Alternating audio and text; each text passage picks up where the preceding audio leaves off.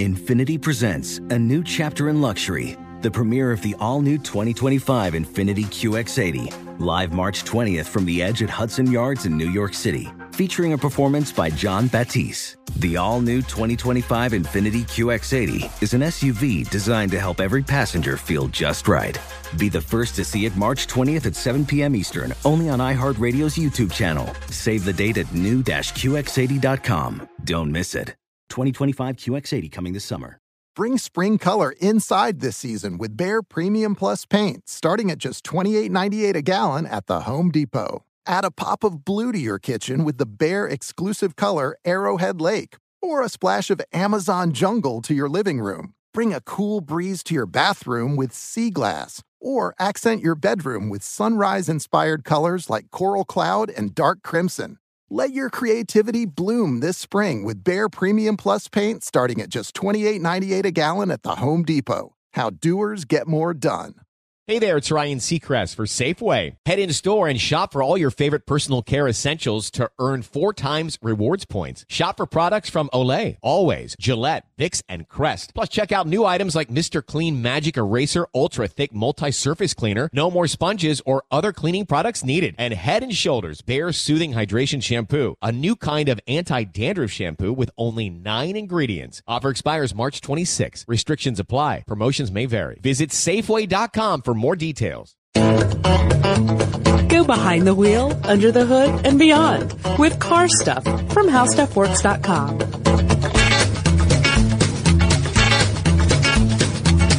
Hi, and welcome to Car Stuff. I'm Scott Benjamin. And I'm Ben Bowlin. Ben, we've got a topic that uh, has been a long time coming. It has been a long time coming. Scott, we have talked on air and off air at length about doing an episode on this topic, and now the wait is over. Mm-hmm. We are finally going to do our very first episode on kit cars. And before we get into it, I think we owe a couple of people a uh, note of thank you. I think we do. Yeah. Thanks. I mean, yeah, we've got a couple of listeners. One was, uh, now, I guess maybe we should start with uh, the most recent, really.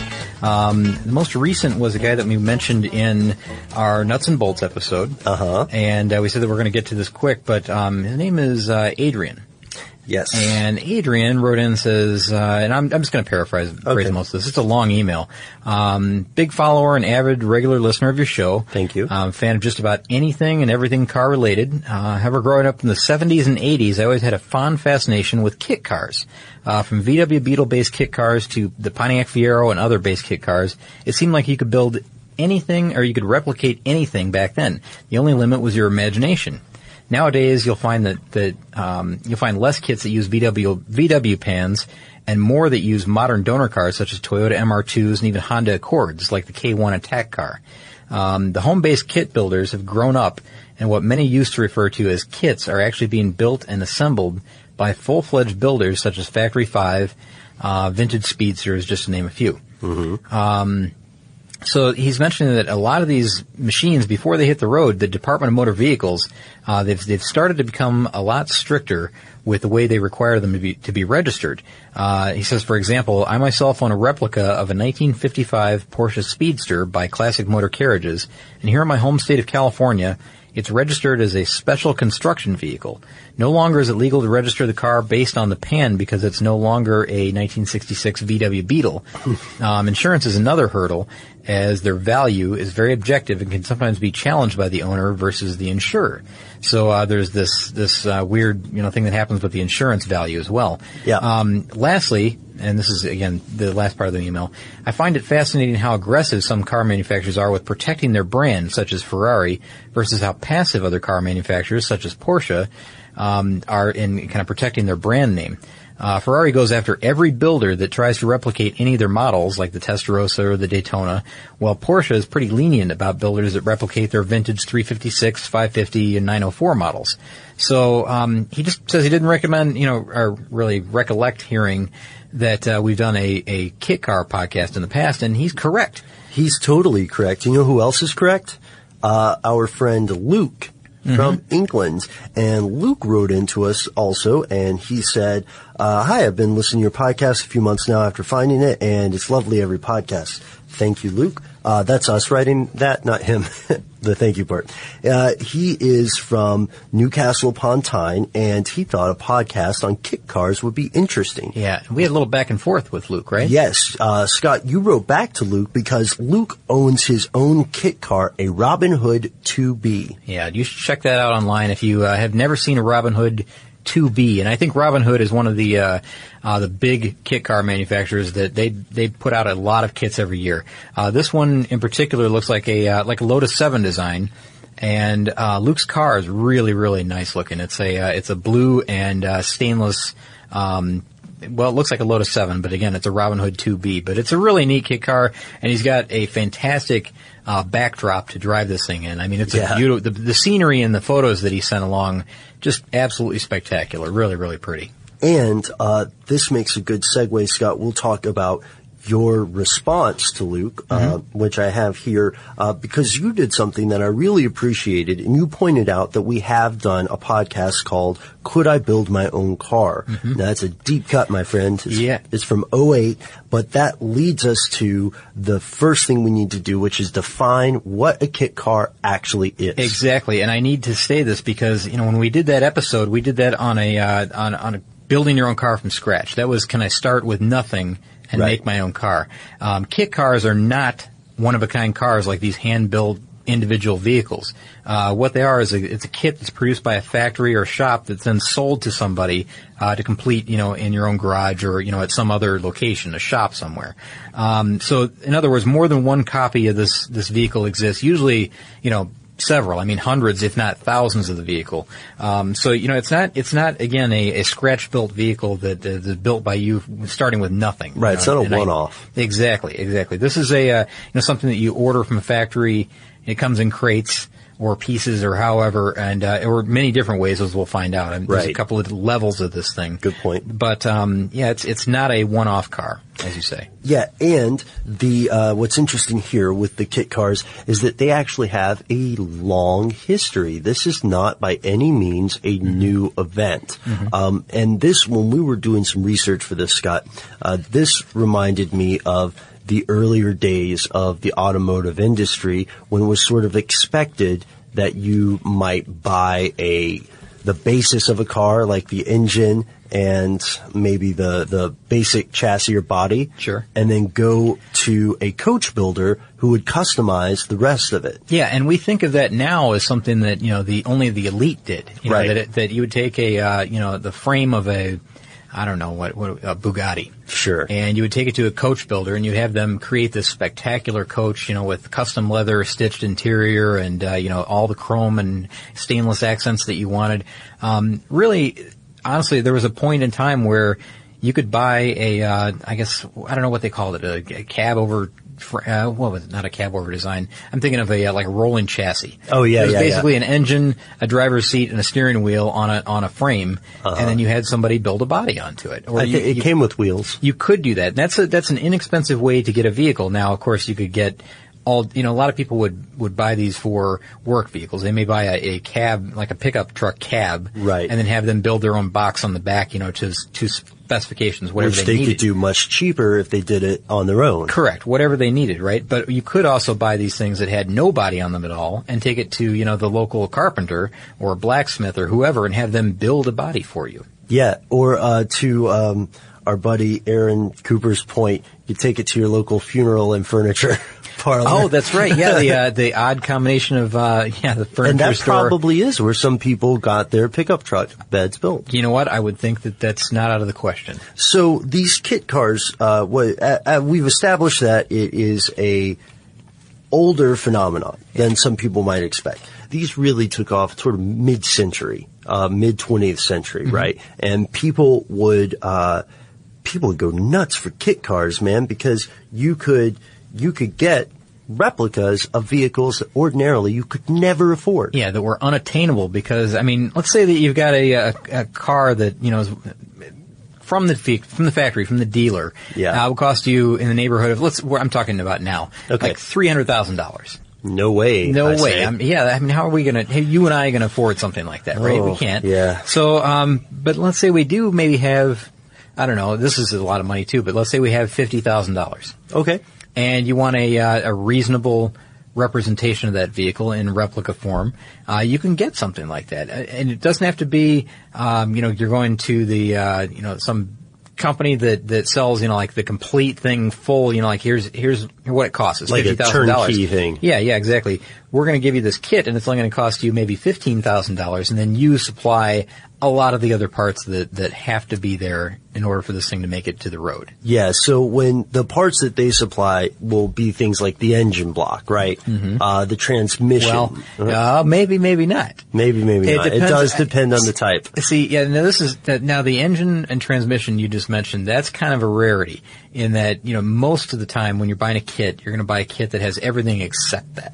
Ah, Um, oh wait, yes, you're right. I flipped it because you might buy the body or something. Yeah, or what they call a donor car. yes. And the donor car is critical in a lot of these cases. Now, I think you got it mixed that's up because yeah, that's what I was trying to say because skipped- the engine comes from the donor. Yeah, car. we skipped our donor car bit here, and, and I think we need to, to just catch up with this. That uh, oftentimes when you'll buy a kit, you'll need to buy something called a donor car also. Mm-hmm. And uh, the donor car is it could be a Pontiac Fiero, could be a Beetle. it could be a, yeah, a Beetle. a lot of cases it was a Beetle, and they switched because they're harder to find now. Yeah. Mm-hmm. Um, so now maybe it's a Honda Accord, or maybe it's a uh, you know an older Mustang. Uh, Corvettes are a popular donor car. Yeah. You know, one quick thing I need to mention here. What's that? I went to uh, kitcar.com. Yeah, And- that's you know that's a great Or it was website. kitcarmagazine.com, I think is what it is. Okay. And um, I went to the classified sections and I, and I looked up a bunch of stuff there, and they've got all these, you know, the classifieds have all these different categories that you can search through. Yes. And they have completed kits, they have partially completed kits, Mm-hmm. uncompleted kits, engine, body, donor cars, tools, miscellaneous wanted, things like they that. They even sell molds. I went to the donor cars part of this, right? Uh-huh. And I started looking through the donor cars.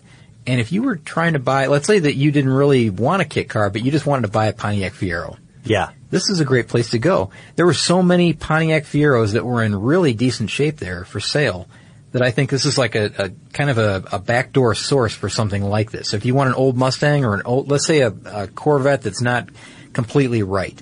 You Okay. want something that's, you know, drivable, but, uh, maybe it needs some cosmetic body work and someone has said, said, just said, I'm going to sell this as a donor car for a kit car. But somebody else could kind of, like I said, a backdoor way to get in on this, this Corvette would be to say, I'm going to go to the donor section, buy that Corvette, and not really make it a kit car. I'm just going to use it as a Corvette. You know, re- I'm going to re- I'm going to restore that car. Very clever, But, um, Scott. Yeah, I guess so. But I mean, What- the donor cars, they run the uh, the entire range here.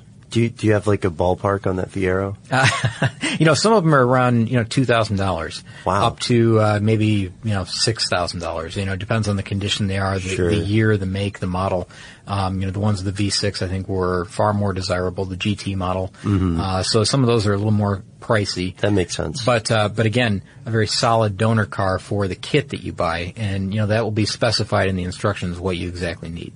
Yes. And uh, when we get to the construction of the kit car, this is see this is the one point that I think we did miss when we said the kit car deal, right? You buy the kit car, you've got the donor car, um, they're supplying you with these parts and it's on you to get some of this other material. But there is another associated cost with kit cars, my friend, that does not factor into um, just buying a car outright, and that is time. Oh my gosh, the time which can vary so greatly Yeah. uh, from kit to kit. Yeah. And uh, it depends on if you're buying a what they call rebody kit, Mm-hmm. where you're basically just taking the uh, the shell of a vehicle and putting it on on a donor car vehicle, you know, chassis. Right. and That's the driveline. that's the low end of time. I think so. Yeah, Yeah. that's more the uh, the kits that are advertised like you know in, in 100 hours you can have this vehicle. Um, and yeah, I did say 100 hours for the low end on these. I mean, they can go. The time estimated to complete some of these goes up into the thousands of man hours. Thousands. Yeah, so- thousands, and that's if you know what you're doing. yeah, that's if you don't mess up. I'll and be you know what you're I'll doing. be honest with you. This this type project, um, if you know anybody that knows anything about cars, a lot of times if you mention kit cars around them, they raise their eyebrows like I would never even attempt that.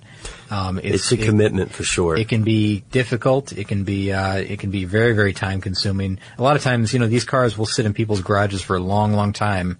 Uh, and they finally just give up on them. That's why, you know, in the classifieds, you'll find the uh, the partially completed cars. So many unfinished they're- models. The, the partially completed section seems to be, um, you know, the one that has the most vehicles listed in it, and that's probably for good reason. But really, thousands of hours. Even, you know, very competent professionals, mechanics, say that you know this is a tough thing to do. If you're not really up for this challenge, uh, maybe maybe there, you know, you should look at a different level of this because there are different levels of kit cars that you can buy, the different ways you can purchase a kit. Yes, great point. Uh, so we mentioned turnkey kit cars earlier. I'm going to go ahead and say that these are the easiest types of kit cars Sure. to do because your primary act is going to be buying them.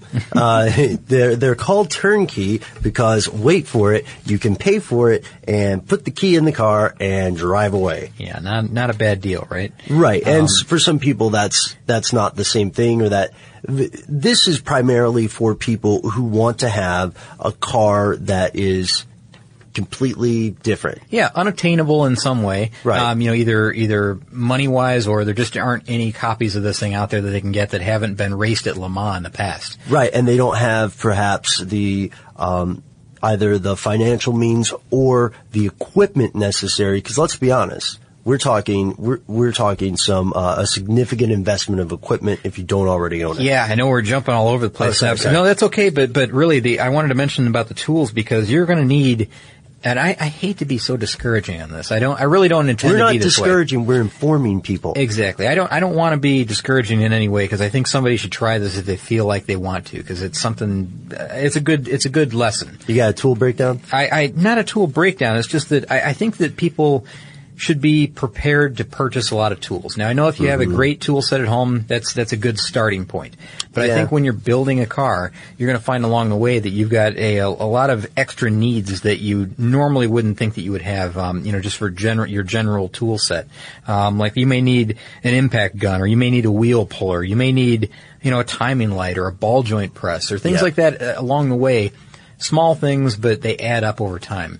And uh, you know, the, your your competency with those hand tools and with those other tools that that plays into this as well. I mean, you got to have a little bit of mechanical know-how to start something like this. And I think once you're done, of course, you're going to be well, not master mechanic, but you're going to be pretty good at what you do. You're going to You have will, a, yeah. a lot of confidence. Exactly. You will have been through the fire. Mm-hmm. It's a baptism by fire for sure. There's another, there's another thing though, a little half step though. Mm-hmm. If you don't want the whole turnkey experience, but you're not quite comfortable yet to go for the crates, Mm-hmm. then uh, one thing you could consider is getting a used kit car.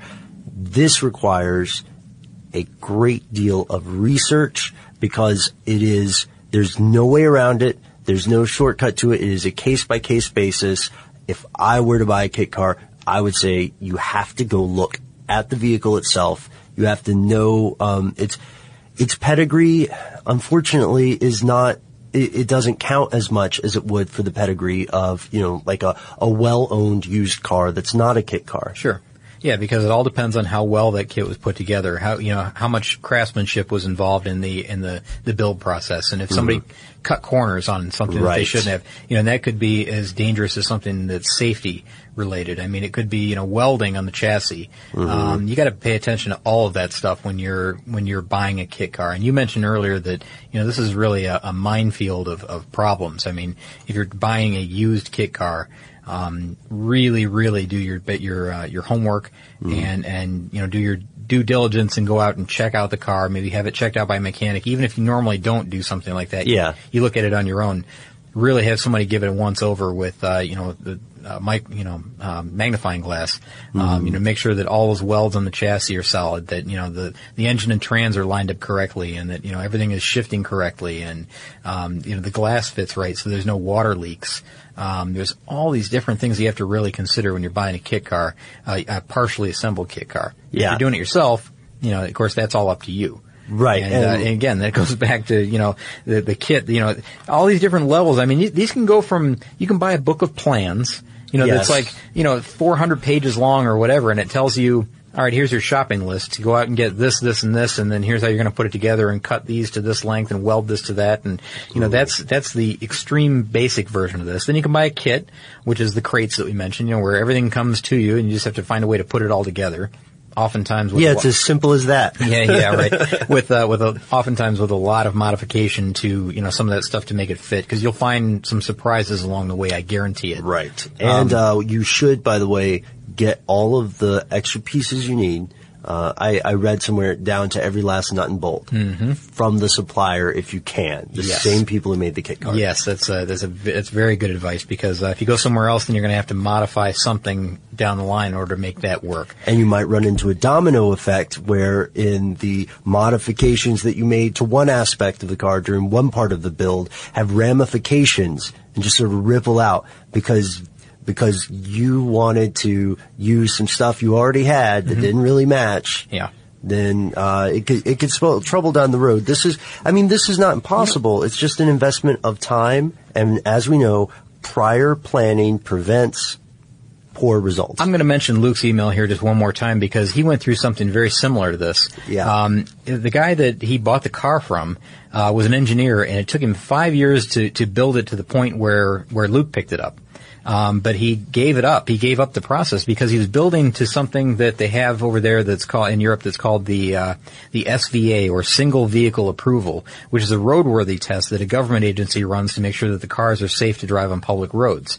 Um, so due to this long build that this guy had, this five years, Yeah. um, you know, he's building to this SVA standard. Uh, they changed over from SVA to IVA in the interim, which is the individual vehicle approval, which is a much harder test to pass. Oh, man. And a lot of the bolts, uh, the way he fitted things together, were going to be unpassable with the new road laws. Uh, and that's why the guy sold the car. He said, you know, this is just too much. I can't, I can't handle going back and changing every, Everything. everything, every bolt I put in the car. You know, the strength has to be a different strength, and and you know, you may think that well, you can probably make this pass, right? Well, get this. I mean, this is how tough this test is. This is something like a um, it's an eight-hour test that you have to go through. And when you go to like uh, what would be the equivalent here of the DMV, like the Department of Motor Vehicles, but you Yeah. have a, uh, a roadworthy test that, that you uh, you go for, and uh, that you have to prove everything is built because this is an amateur-built vehicle. So he had to prove that everything was built to spec.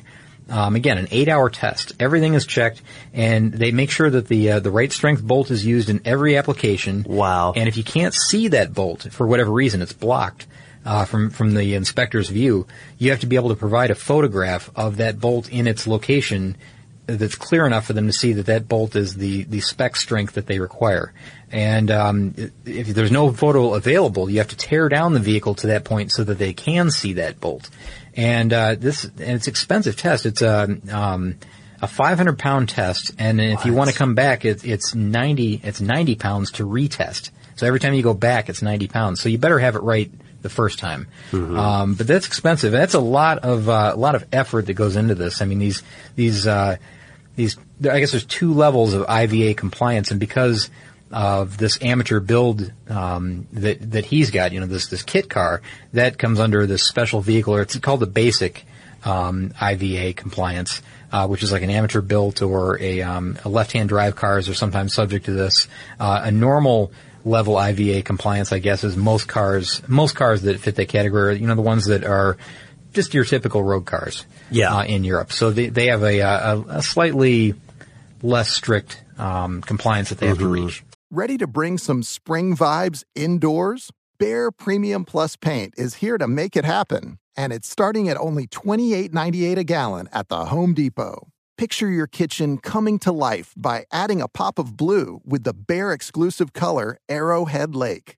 And let's not forget your living room. Picture it drenched in the lush, verdant tones of Amazon jungle, breathing new life into your space with every glance. Head into your bathroom and let the cool breeze of sea glass wash away all your stress. And when the morning sun peeks through your bedroom window, feel the warmth and comfort of a spring sunrise with shades like coral cloud and dark crimson. Whatever your inspiration, start your spring with a durable finish that resists dirt and grime to last all season. And let your creativity bloom with Behr Premium Plus paint, starting at just $28.98 a gallon at the Home Depot. How doers get more done. Hey there, it's Ryan Seacrest for Safeway. Now that spring is here, it's time to focus on self care and revitalize your personal care routine. Now through March 26, head in store, shop for all your favorite personal care essentials, and earn four times rewards points.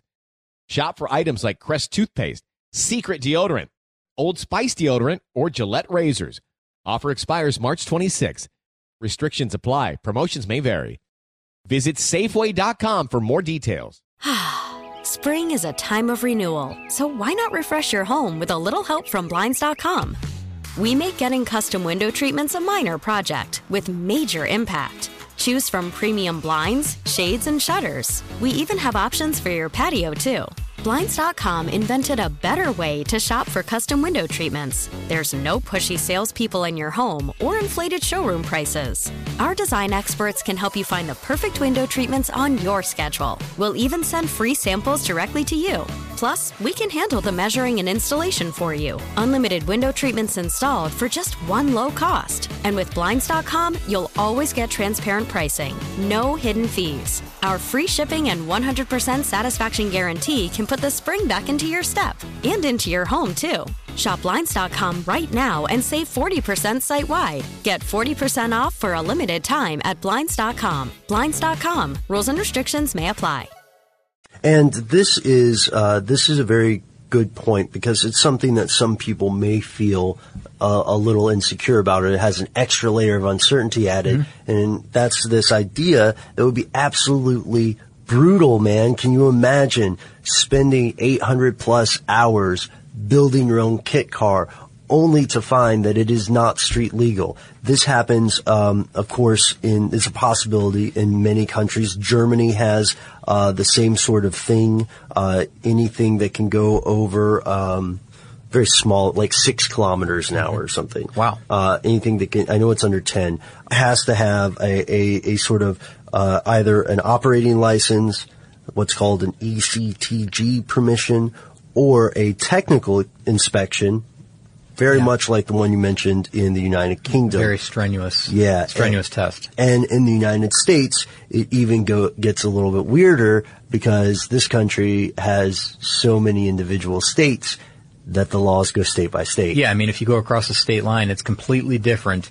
Uh, if you, you know, let's say that we're here in Georgia and we go over to, we move over to Tennessee and we're going to license our car there, they may have a completely different set of rules for kit cars or amateur build cars. Mm-hmm. Um, and, and, you know, it's it's often a lot easier than what we, we heard of there in the IVA and the SVA yeah, and all that's, that. That's a lot. That's very very strict, but they do have roadworthy tests and and and um, you know rules and procedures that you have to uh, adhere to in order to to make it pass. It does have to be roadworthy, but it is going to be a lot of reading and speaking of books and reading. Yeah, Ben, I am so excited about this and, and normally we don't say we're super excited about, about one of our, one of our picks, I mean, but I'm really, really excited about this one and you'll find out in just a moment why. Oh, and we're talking about Audible, uh, audible.com. That is our sponsor. Yeah. They make audiobooks. Audiobooks that we can listen to while we're out driving around town, doing whatever we're doing, you know, mm-hmm. road trips, whatever. This one, I tell you, I was so excited when I saw this one pop up on the list that it's available. What is it? Stephen King's Christine is available on audiobook. Oh, finally. Yeah, I know. And this is so cool. Now, this is, now, people will probably remember this from the 1983 film and novel. Um, but this is a, a much more in-depth version. And I read the reviews on this and I listened to the narration, just the sample already. I haven't l- downloaded the whole thing, but I, I promise you I'm going to. Okay. This is so cool.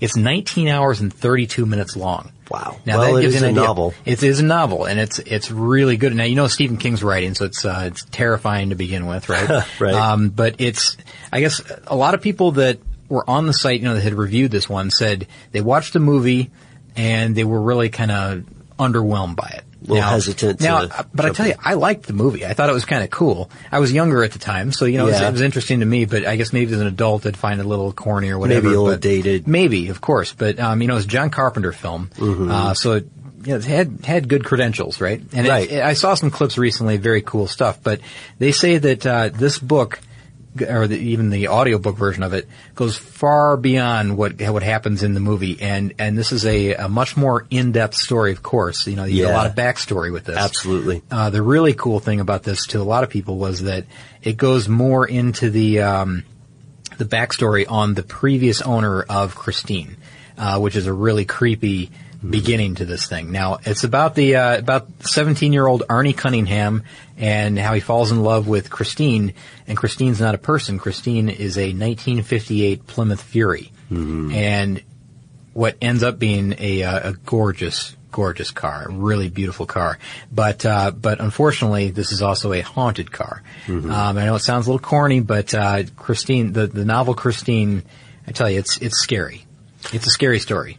It is scary. You know what? It may be. Uh, I'm going to go so far and say it's not for kids. Uh, no, I don't think it is. There's a lot of uh, you know coarse language in this as well. Sure. But um, the the narrator of this thing adds a lot to it, um, so that you know as you the voice that everybody will hear when they download this book, if they download this book, um, the narrator gets top marks in this one as well. So it, Yeah. he really adds to the experience of of this uh, the scary novel. Now, you know, I love a good horror story and I am taking a trip in a little while, so this might be right up my alley. Uh, but we should add for anybody else who's taking a road trip or a jaunt around the town for errands that this audiobook could be uh, yours for free. You, all you have to do is uh, go to audiblepodcast.com slash car stuff. Let them know we sent you, and you can download a free audiobook of your choice. It doesn't even have to be Christine. No, but it should be because uh, I tell you, I, I'm I'm totally hooked on this now. I just you know just before we came in here, I was kind of searching around for what I was going to recommend. This one, I, I'm really excited about it. I, tr- I truly am. I think uh, I think our listeners would find this one exciting. At least our our listeners above a certain age, because you know it's kind of it was an R-rated movie, I think, and and the book follows along that same line. So you know, use good judgment on that. Yeah, we did a little bit of COA, if you will, and Yeah. said there's some Yeah. language, there's some violence. But let me tell you, it's so cool. It's so It is it's so cool. It's really a good story, and uh, and I, I just watching Arnie's descent into madness and, and this car and everything. I mean, it the the images that you'll get in your mind are just it's it's an amazing book. Yeah, when I, this, this might be kind of dumb, Scott, but when I first read Christine, I was actually a kid Mm-hmm. and I was too young to drive. And then I thought, wow, maybe I can find a haunted car.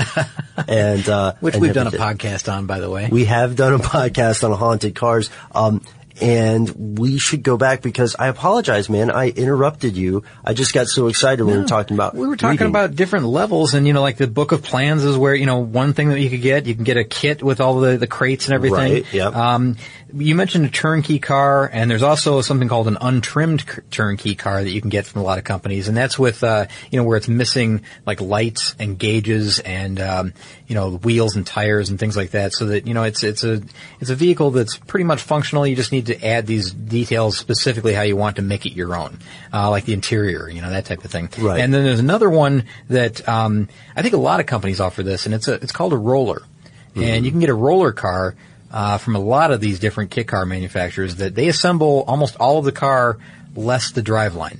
So that it does not have the engine and transmission, but it has everything else in place, and you're just waiting for whatever whatever type of engine and trans you want to put into the car. And I think a lot of people opt for this option. It's it's a it's a relatively inexpensive way to get a kit car, uh, completely built and ready to go. And then, you know, if you can find an engine source somewhere else, you know, some Yeah. kind of really killer combination that you want to put in this thing, you know, a Corvette engine and trans or whatever, um, you know, then you're free to do that. I mean, as long as you can weld and get that thing in there, you can modify it to work. Um, or, you know, they, they set it up for you ahead of time so that it works. Yeah. Um, a roller car is really a good option for a lot of people. Yeah, and I think an untrimmed turnkey car is a great option too for someone who says, you know, I feel like I'm comp- I've got my competency in some of these things, but I'm not quite ready for uh, the moment when I open those crates. And was so weird to go through some of these forums, Scott, and see people with these tales of of woe, man, and these uh, Yeah. these uh, tales of hard-worn triumph. I mean, a kit car really sounds like such an amazing thing to do. If I had the time, I would do it. But I feel like if I purchased the kit car now, right? sure. That uh, it would take me more than two years based on my, you know, based on the time I could put into it and the stuff that I would need to learn.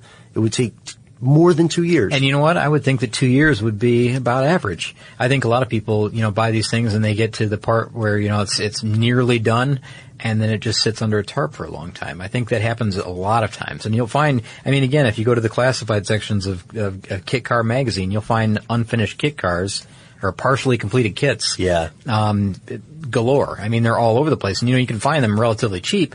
But you know, what are you buying there? Because you know these, these have already been modified in some way, put together.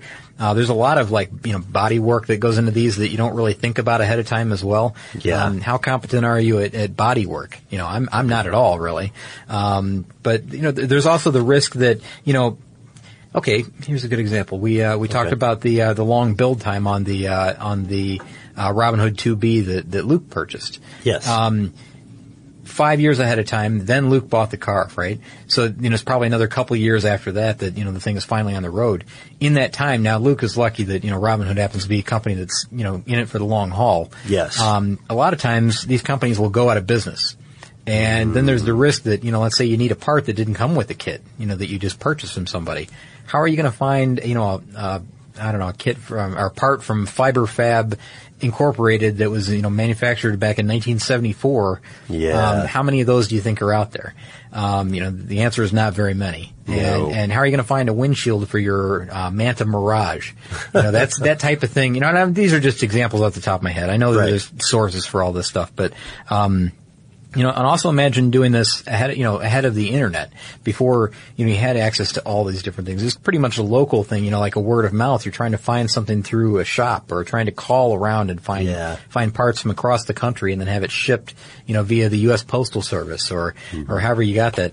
Um, it's just, there's a, there's a whole spider web of trouble that can happen, but it can also be an extremely, extremely rewarding situation too, because not only have you built this thing from scratch, you've you've held every nut and bolt in your hand, and and you know every bit of that car. You know how to fix everything that breaks. You know where there may be problems, where there you know where things are solid. Um, y- y- there's there's really something very satisfying to doing something like this. Ready to bring some spring vibes indoors? Behr Premium Plus paint is here to make it happen, and it's starting at only $28.98 a gallon at the Home Depot. Picture your kitchen coming to life by adding a pop of blue with the Behr exclusive color Arrowhead Lake. And let's not forget your living room. Picture it drenched in the lush, verdant tones of Amazon jungle, breathing new life into your space with every glance. Head into your bathroom and let the cool breeze of sea glass wash away all your stress. And when the morning sun peeks through your bedroom window, feel the warmth and comfort of a spring sunrise with shades like coral cloud and dark crimson. Whatever your inspiration, start your spring with a durable finish that resists dirt and grime to last all season. And let your creativity bloom with Behr Premium Plus paint, starting at just $28.98 a gallon at the Home Depot. How doers get more done. Hey there, it's Ryan Seacrest for Safeway. Head in store and shop for all your favorite personal care essentials to earn four times rewards points. Shop for products from Olay, Always, Gillette, Vicks, and Crest. Plus, check out new items like Mr. Clean Magic Eraser Ultra Thick Multi-Surface Cleaner. No more sponges or other cleaning products needed. And Head and Shoulders Bare Soothing Hydration Shampoo, a new kind of anti-dandruff shampoo with only nine ingredients. Offer expires March 26. Restrictions apply. Promotions may vary. Visit Safeway.com for more details. Oh, it's such a clutch pickup, Dave. I know, right? I was worried we'd bring back the same team. Oh, no, I meant those blackout motorized shades. MVP of the room. Blinds.com made it crazy affordable to replace our old blinds. Hard to install? No, it's easy. Even you could do it. Nice. I installed these and then got some for my mom, too. What, you fly across the country to do the install? Nope, Blinds.com can do it all. All she had to do was pick what she wanted. She talked to a design consultant for free and scheduled a professional measure and install. Look at you, Hall of Fame son. Oh, I just picked the winning team. They're the number one online retailer of custom window coverings in the world. Oh, Blinds.com is the GOAT. The GOAT! He shoots. He scores. Go to Blinds.com for 40% off site wide and a 100% satisfaction guarantee. Go right now for 40% off site wide at Blinds.com. Blinds.com. Rules and restrictions may apply. which to me outweighs the potential cons. I mean, if you can, if you can get this going and you can stick with it, Mm-hmm. you know, make yourself a, a schedule, agree with yourself about how much time you're going to spend on it, right? And commit to that. And you can get all the way through and then fix all the problems that are going to pop up and good things will happen too. I know we're making it sound like it's this harrowing experience, but there are really good moments and the best one is going to be the first time you start that car that you built and you drive it around and every, everybody else, what are they doing? They're going to, to car lots. you Yeah, know? isn't that cool? So this can be the highest highs and the lowest lows, really. Yeah. Um, and everything in between because, I mean, the sense of satisfaction that you have, you know, of driving a car that you built from scratch, you know, from a kit rather, um, and, and everybody else is in their Honda Accord or Honda Civic or, you know, their, uh, their Ford F-150 or whatever. Mm-hmm. Um, you you just gotta feel really good about something like that, that, you know, you can, you can handle anything that this car, you know, sends your way. Any Yeah. trouble. Yeah, you can even be a little smug when it comes to your own car. I think so. uh, and you've earned it. Yeah, now, uh, one thing we should go back to, Scott, we mentioned in Adrian's email, which we read earlier, uh, wherein he asked a really good question. He says, why are some brands so protective? Like, why are some marks so protective of their, Well- of their badges, their icon? Like, why is Porsche cool with kit cars? And why does, what is, was it Ferrari? Yeah, Ferrari that's very very tight with their with their branding. Now, I, I went on. I don't have a I don't have an exact answer why some companies are so so strict about this and others are lenient on it. Um, but I can tell you that I, that I found some information from a company called Pocket Classics, and Pocket Classics makes. Um, Almost like you know, bigger than go kart size, but they're but they're smaller than full car size replicas of, of automobiles, and they make you know these Ferrari California models. Oh, I'm sorry, they just call it the California models. They don't Oh. call it Ferrari. Okay. Um, so they don't they don't they, they're specific about not um, using the Ferrari name, right? Yes. And uh, th- there's a couple other models. They have they have a Porsche model, but they don't call it that. They call it the Speedster. Um, Okay. you know things like that, right? So Now- just no, no names for the companies themselves. Exactly. So the Aston Martin isn't called the Aston Martin. It's just the It's- DB5 or something. Exactly, something like that, right? Now they've got a uh, kind of an interesting branding uh, disclaimer that they include with their brochure. Okay. And uh, now, if you choose to to put a Ferrari decal on your California model uh, Pocket Classic, that's your own business. They don't do it from they don't do it from the uh, from the factory that way, though. Okay. So Yes. for branding, uh, what they say is our. and I'll just read it from here. Our vehicles are miniature recreations of some of the world's most famous cars. We are not connected in any way with Ferrari, AC, Jaguar, Citroen, or Aston Martin. These vehicles are in no way endorsed by any of the manufacturers, have no commercial relationship with those companies, and are designed as tributes only. Um, we don't imply that any Pocket Classic car vehicle is the product of, endorsed by, or has any association whatsoever with any other manufacturer. So they're saying, you know, that we're going to badge, that we're going to call this the California. It's going to look exactly like a Ferrari California, a small version. Sure. Um, it's not going to be branded Ferrari in any way. It's our California model. You just take with it and do what you want to do.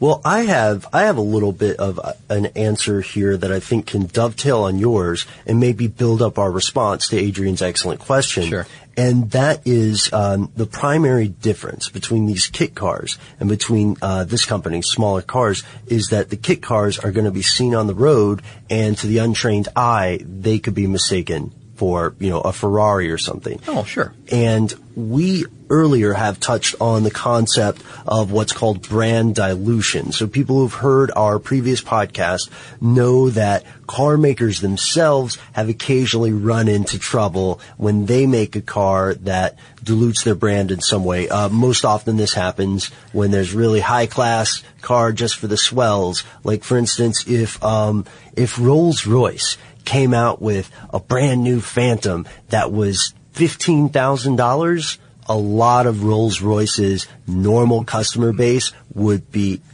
livid. They'd be outraged at They'd that. be outraged. However, you can buy a Rolls Royce kit for your Chrysler 300. Exactly. And it looks exactly like a Rolls Royce, uh, Mhm. but it's a body kit that you, you know, rebody your Chrysler 300 and the Mm-hmm. kit may cost $15,000. So you, you have your donor three, Chrysler 300. Mm-hmm. You add this kit that looks like a Rolls Royce or a Bentley or whatever you want to, you know, add on to it. It's usually a big luxury vehicle, of course. Yeah. And, uh, again, is that brand dilution? I, I guess it is because there's another see, what seems like a Rolls Royce on the road that's really not a Rolls. Yeah. I mean, and people that look up close would be able to determine that. But uh, Sure. you know, the you know, the, I guess the experts, but the untrained eye again wouldn't be able to determine that. Now, you bring up a good point because uh, dimensions play a lot into this, and that you know a lot of people will look at a uh, a Fiero that's been made into a Lamborghini. Uh-huh. Because that's a big convert. That was a big time conversion a long time ago. Was that a Fiero would be made into a Lamborghini Countach or a Diablo? Oh, nice. Yeah. And uh, the problem was some of these kits didn't require you to stretch the frame so that there was an appropriate wheelbase. And uh, what you get, ended up with was a bunch of really squat, um, um, kind of off-looking Lamborghini Countaches on the road, and people could spot those quickly and discer- determine that that is a uh, that's a kit car. However, now there are some that are you know, and, and even back then, if you stretch them, you know, 11 or 12 inches or whatever the requirement was for certain kits, uh, you got a very realistic looking kit car that you didn't know was a Fiero until you open the, the Lamborghini doors and it's suddenly it's you know a, a GM product inside, and oh yeah, it's got that little tiny V6 in the back end. Right. Um, or, you know, maybe in some cases they upgraded it to a, a V8 of some kind, but, you know, you had no idea that it was a, uh, a Fiero until, again, you, you got up a lot closer and looked at it because, you know, people would buy the appropriate badges. They get authentic, um, you know, they go so far, so far as to get authentic Lamborghini glass put in these things. And, um, from, you know, for a lot of people, from, you know, 10 feet away, you wouldn't know the difference between an authentic version and a kit car version. Unless the authentic version, kit car version, were racing, that is. Yeah, that's the thing. Now, also, you know, if you if you're going to have a kit car, this is one this is one of my own my own pet peeves, I guess. Okay, go for it. Let's say that you have a, uh, Lamborghini kit car, There I am. and you stick with the uh, you know the V6 Fiero engine that's in the back of those things to begin with. You know, okay, the, uh, so I didn't go for a V8. You I just kept the V6. exactly, and I, I guess that happens. I mean, I think it does. Um, what's the point of that, really? I mean, it seems like you would you would just kind of up the ante a little bit and say like I'm just going to convert this over at least to a V8, uh, something with a little bit more power because how embarrassing is that going to be if you're on the you know the line out, out Right. in traffic and uh, you know suddenly this uh, this this Honda CRX next to me is a lot faster than my Lamborghini Countach. Uh, I'm going to feel like a fool, right?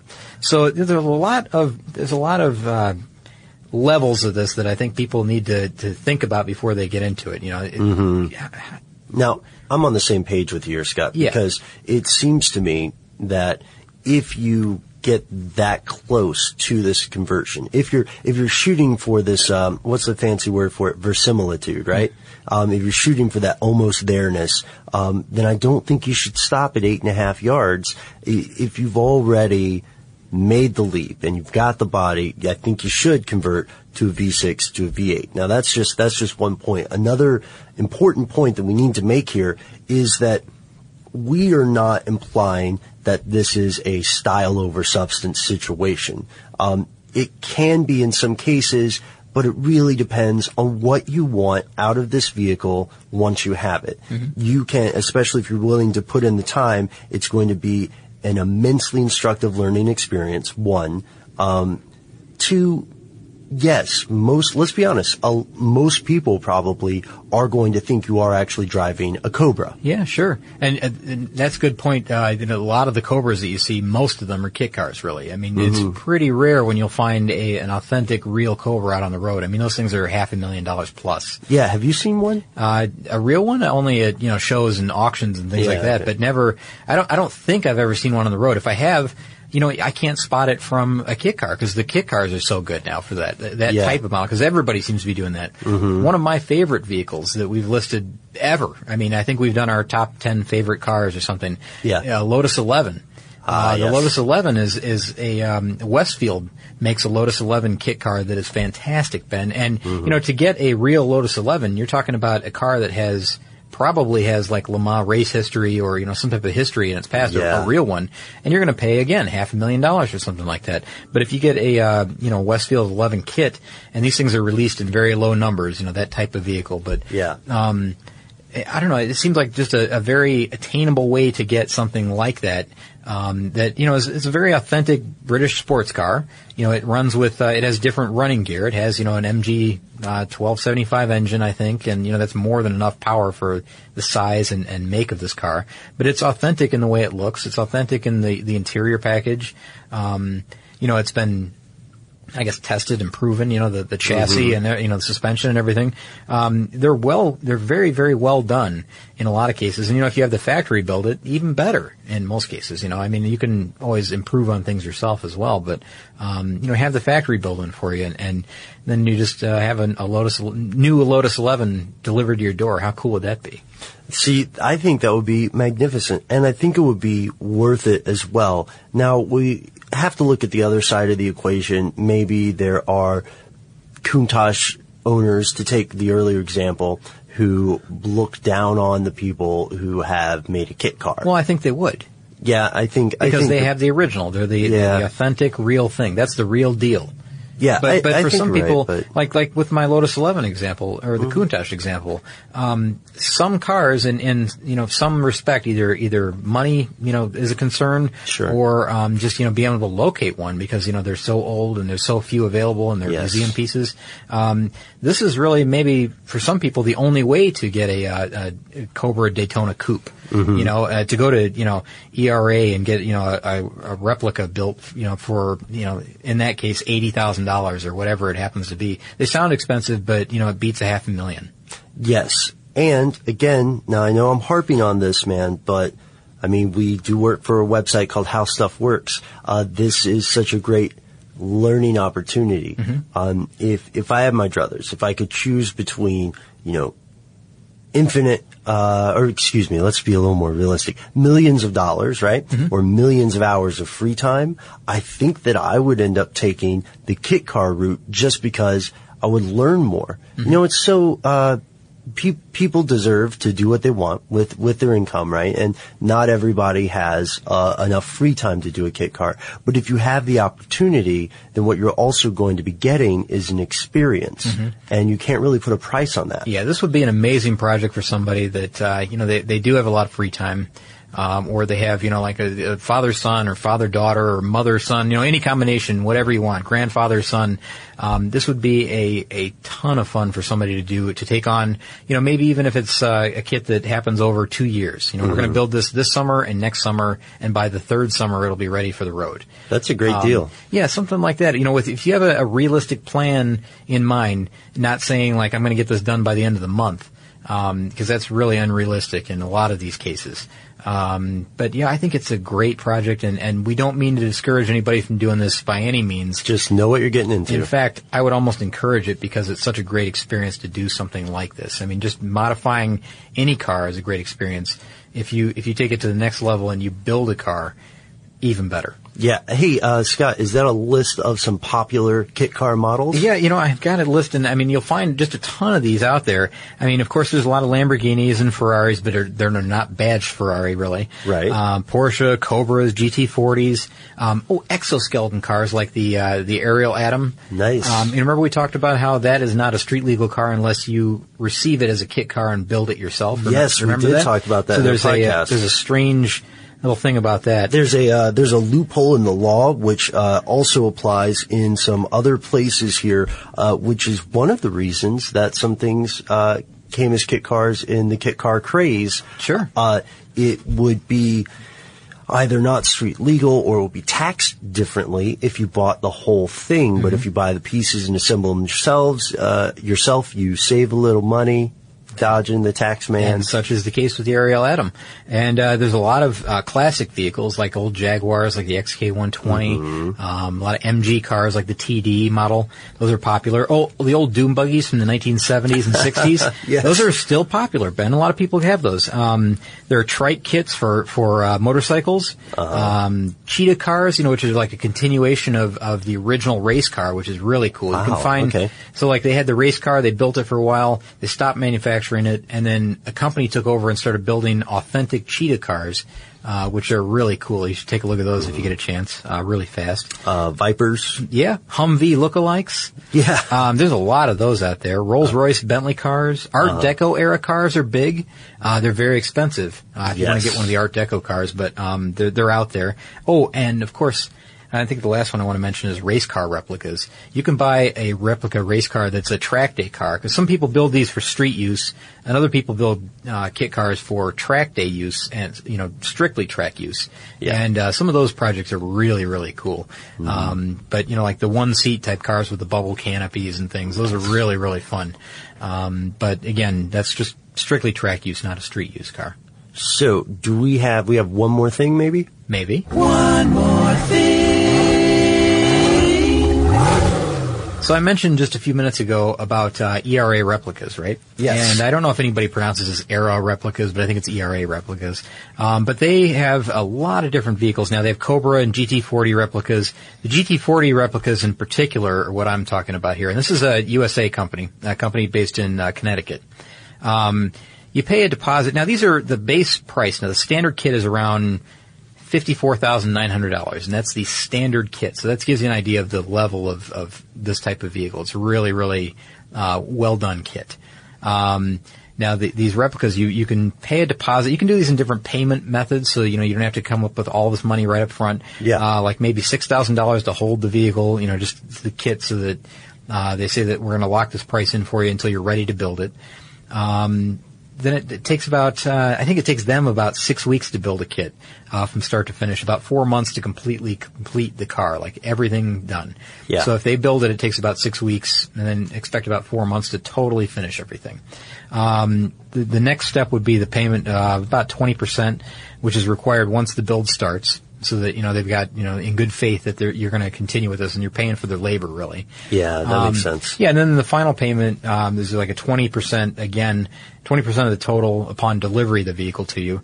Uh, but y- just to give you an idea, if you buy a kit from them, uh, the replica kit, you know, the GT40, here's what you supply, Ben. Now this, this Here an we idea. go. Now, so Here we go. You get this $54,000 900 kit, uh, or $54,900 kit, and, and what's not included is the engine, Ouch. the transaxle, Yeah. uh, the rack and pinion steering, the brakes, What? the front and rear coilover suspension, the wheels and tires, the windshield, the head, the you know the handbrake lever, the exhaust system. It sounds like there's not a whole lot there, but really there's a lot there. I'll tell you. I mean, there's there's fifty nine thousand dollars worth of material there under the body, um, and it's a lot of work. This will give you an idea of just how extensive it is to build something like this. I mean, it's it's a pricey endeavor.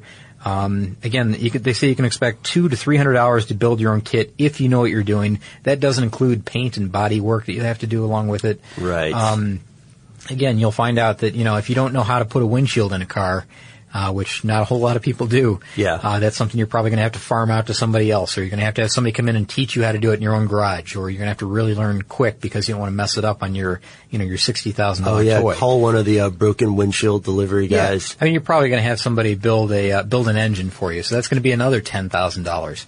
Uh, you know, something that's worthy of, of the GT40 body, really, because again, you're not going to want to have something awful in there. Yeah, from Um, the pull apart yeah, something. exactly. You're not going to have a, like, yeah. Well, I'm not going to name any names, uh, any type of engine or car, Um, Yeah, that's or you know, That's a- a, transaxle that you know somebody has completely gone through and, and built for you to be able to stand all that horsepower. Yeah. Uh, so that's going to be expensive, and you know, even if you install it yourself, it's still going to be you know five grand or something to go through that. yeah, because you'll want Um, quality parts the entire way. all of this stuff. I mean, even the wheels and tires. That's probably another two thousand dollars, three thousand dollars. It's it, things are going to be measured in thousand dollar bills, and uh, and you know this is a ERA is a very reputable company. Been around a long time. They build a lot of great cars, and we're not doing commercial for them or anything. I just want to say that you know that's a that's a kind of a top level kit car manufacturer. Um, and they have all those different levels that we talked about. You know, the, the turnkey car, the roller car, the kit car. Yeah. Um, all these different levels that you can purchase, and it's kind of up to you where the, the point is that you want to kind of jump on this project. And at this point, we would also like to know what you decide to do kit car wise. Man, it would be uh, so cool to us if we could get a letter from someone describing their kit car the way that Luke and Adrian sent to uh, sent a letter to us. And thank you guys again. It would be um, it would be excellent if somebody was mid uh, way through building it. We would love to check that out. Yep. And uh, let's see what else. Well, What else I've got one there? more little thing I want to mention here, and it's a uh, there's this really great article uh, that came out a long time ago, but you can find it online easily. It's called "Crate Expectations: uh, Building Westfield's Lotus 11 Replica." It's by Peter Egan, and it's from the n- October 1983 Road and Track magazine issue, and uh, it details the the build of a car by the uh, by the Road and Track staff and uh, how they unloaded the crates by hand. You know, one night it was like a Friday night. Everybody stayed late, helped unload this thing. Cool. They built it. I don't remember exactly how long it took, but it was a quick build by all these guys there. I mean, it was a big, big team effort. It wasn't one person by any means, uh, but it was just a. Uh, um, really concise article in, in what to expect with something like this, and and uh, I don't know, it's it's a great article. So again, just search crate expectations. That's with a C, crate, C R A T E expectations, and uh, and you'll find it. It's a, it's a good read. And it's a it's a pun It's a pun. on on great expectations. Well, you gotta like that. This is me getting the joke. no, I'm good. sorry. I'm sorry. Uh, okay, so we are going to head out, guys. We hope you enjoyed our episode on kit cars. Scott, I feel like we could do some really strong episodes just on specific Yeah, kit cars. I've got so I'm surrounded with notes right now. Yes. stuff that I didn't get to that I meant to. So you know, if we didn't uh, answer all of Luke's questions and Adri- Adrian's questions, I think we did. But um, you know, trying to get so much information out there, maybe it's more uh, more material for another nuts and bolts episode. Yeah, perhaps it is. Uh, we uh, hope you enjoyed it as much as we enjoyed uh, making this podcast. So, as always, thanks to our super producer Noel Scott. Uh, thank you for doing yet another episode with me. Likewise, Ben. Oh yeah, sure, my pleasure. And uh, thank you to you guys for listening. In the meantime, you can check us out on Facebook. You can drop us a line on Twitter, or you can send us an email directly at Carstuff at discovery.com. For more on this and thousands of other topics, visit howstuffworks.com. Let us know what you think. Send an email to podcast at howstuffworks.com.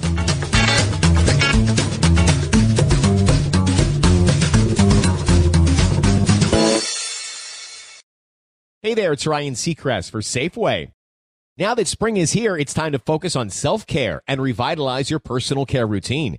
Now through March 26, head in store, shop for all your favorite personal care essentials, and earn four times rewards points. Shop for items like Crest toothpaste, Secret deodorant, Old Spice deodorant, or Gillette razors. Offer expires March 26. Restrictions apply. Promotions may vary. Visit Safeway.com for more details. Bring spring color inside this season with Behr Premium Plus paint, starting at just $28.98 a gallon at the Home Depot. Add a pop of blue to your kitchen with the Behr exclusive color Arrowhead Lake, or a splash of Amazon Jungle to your living room. Bring a cool breeze to your bathroom with Sea Glass, or accent your bedroom with sunrise inspired colors like Coral Cloud and Dark Crimson. Let your creativity bloom this spring with Behr Premium Plus paint starting at just $28.98 a gallon at the Home Depot. How doers get more done. It can be hard to see the challenges that people we work with every day are going through. I'm Holly Robinson Peete. Join us on The Visibility Gap, a new podcast presented by Cigna Healthcare. Download it wherever you get your podcasts.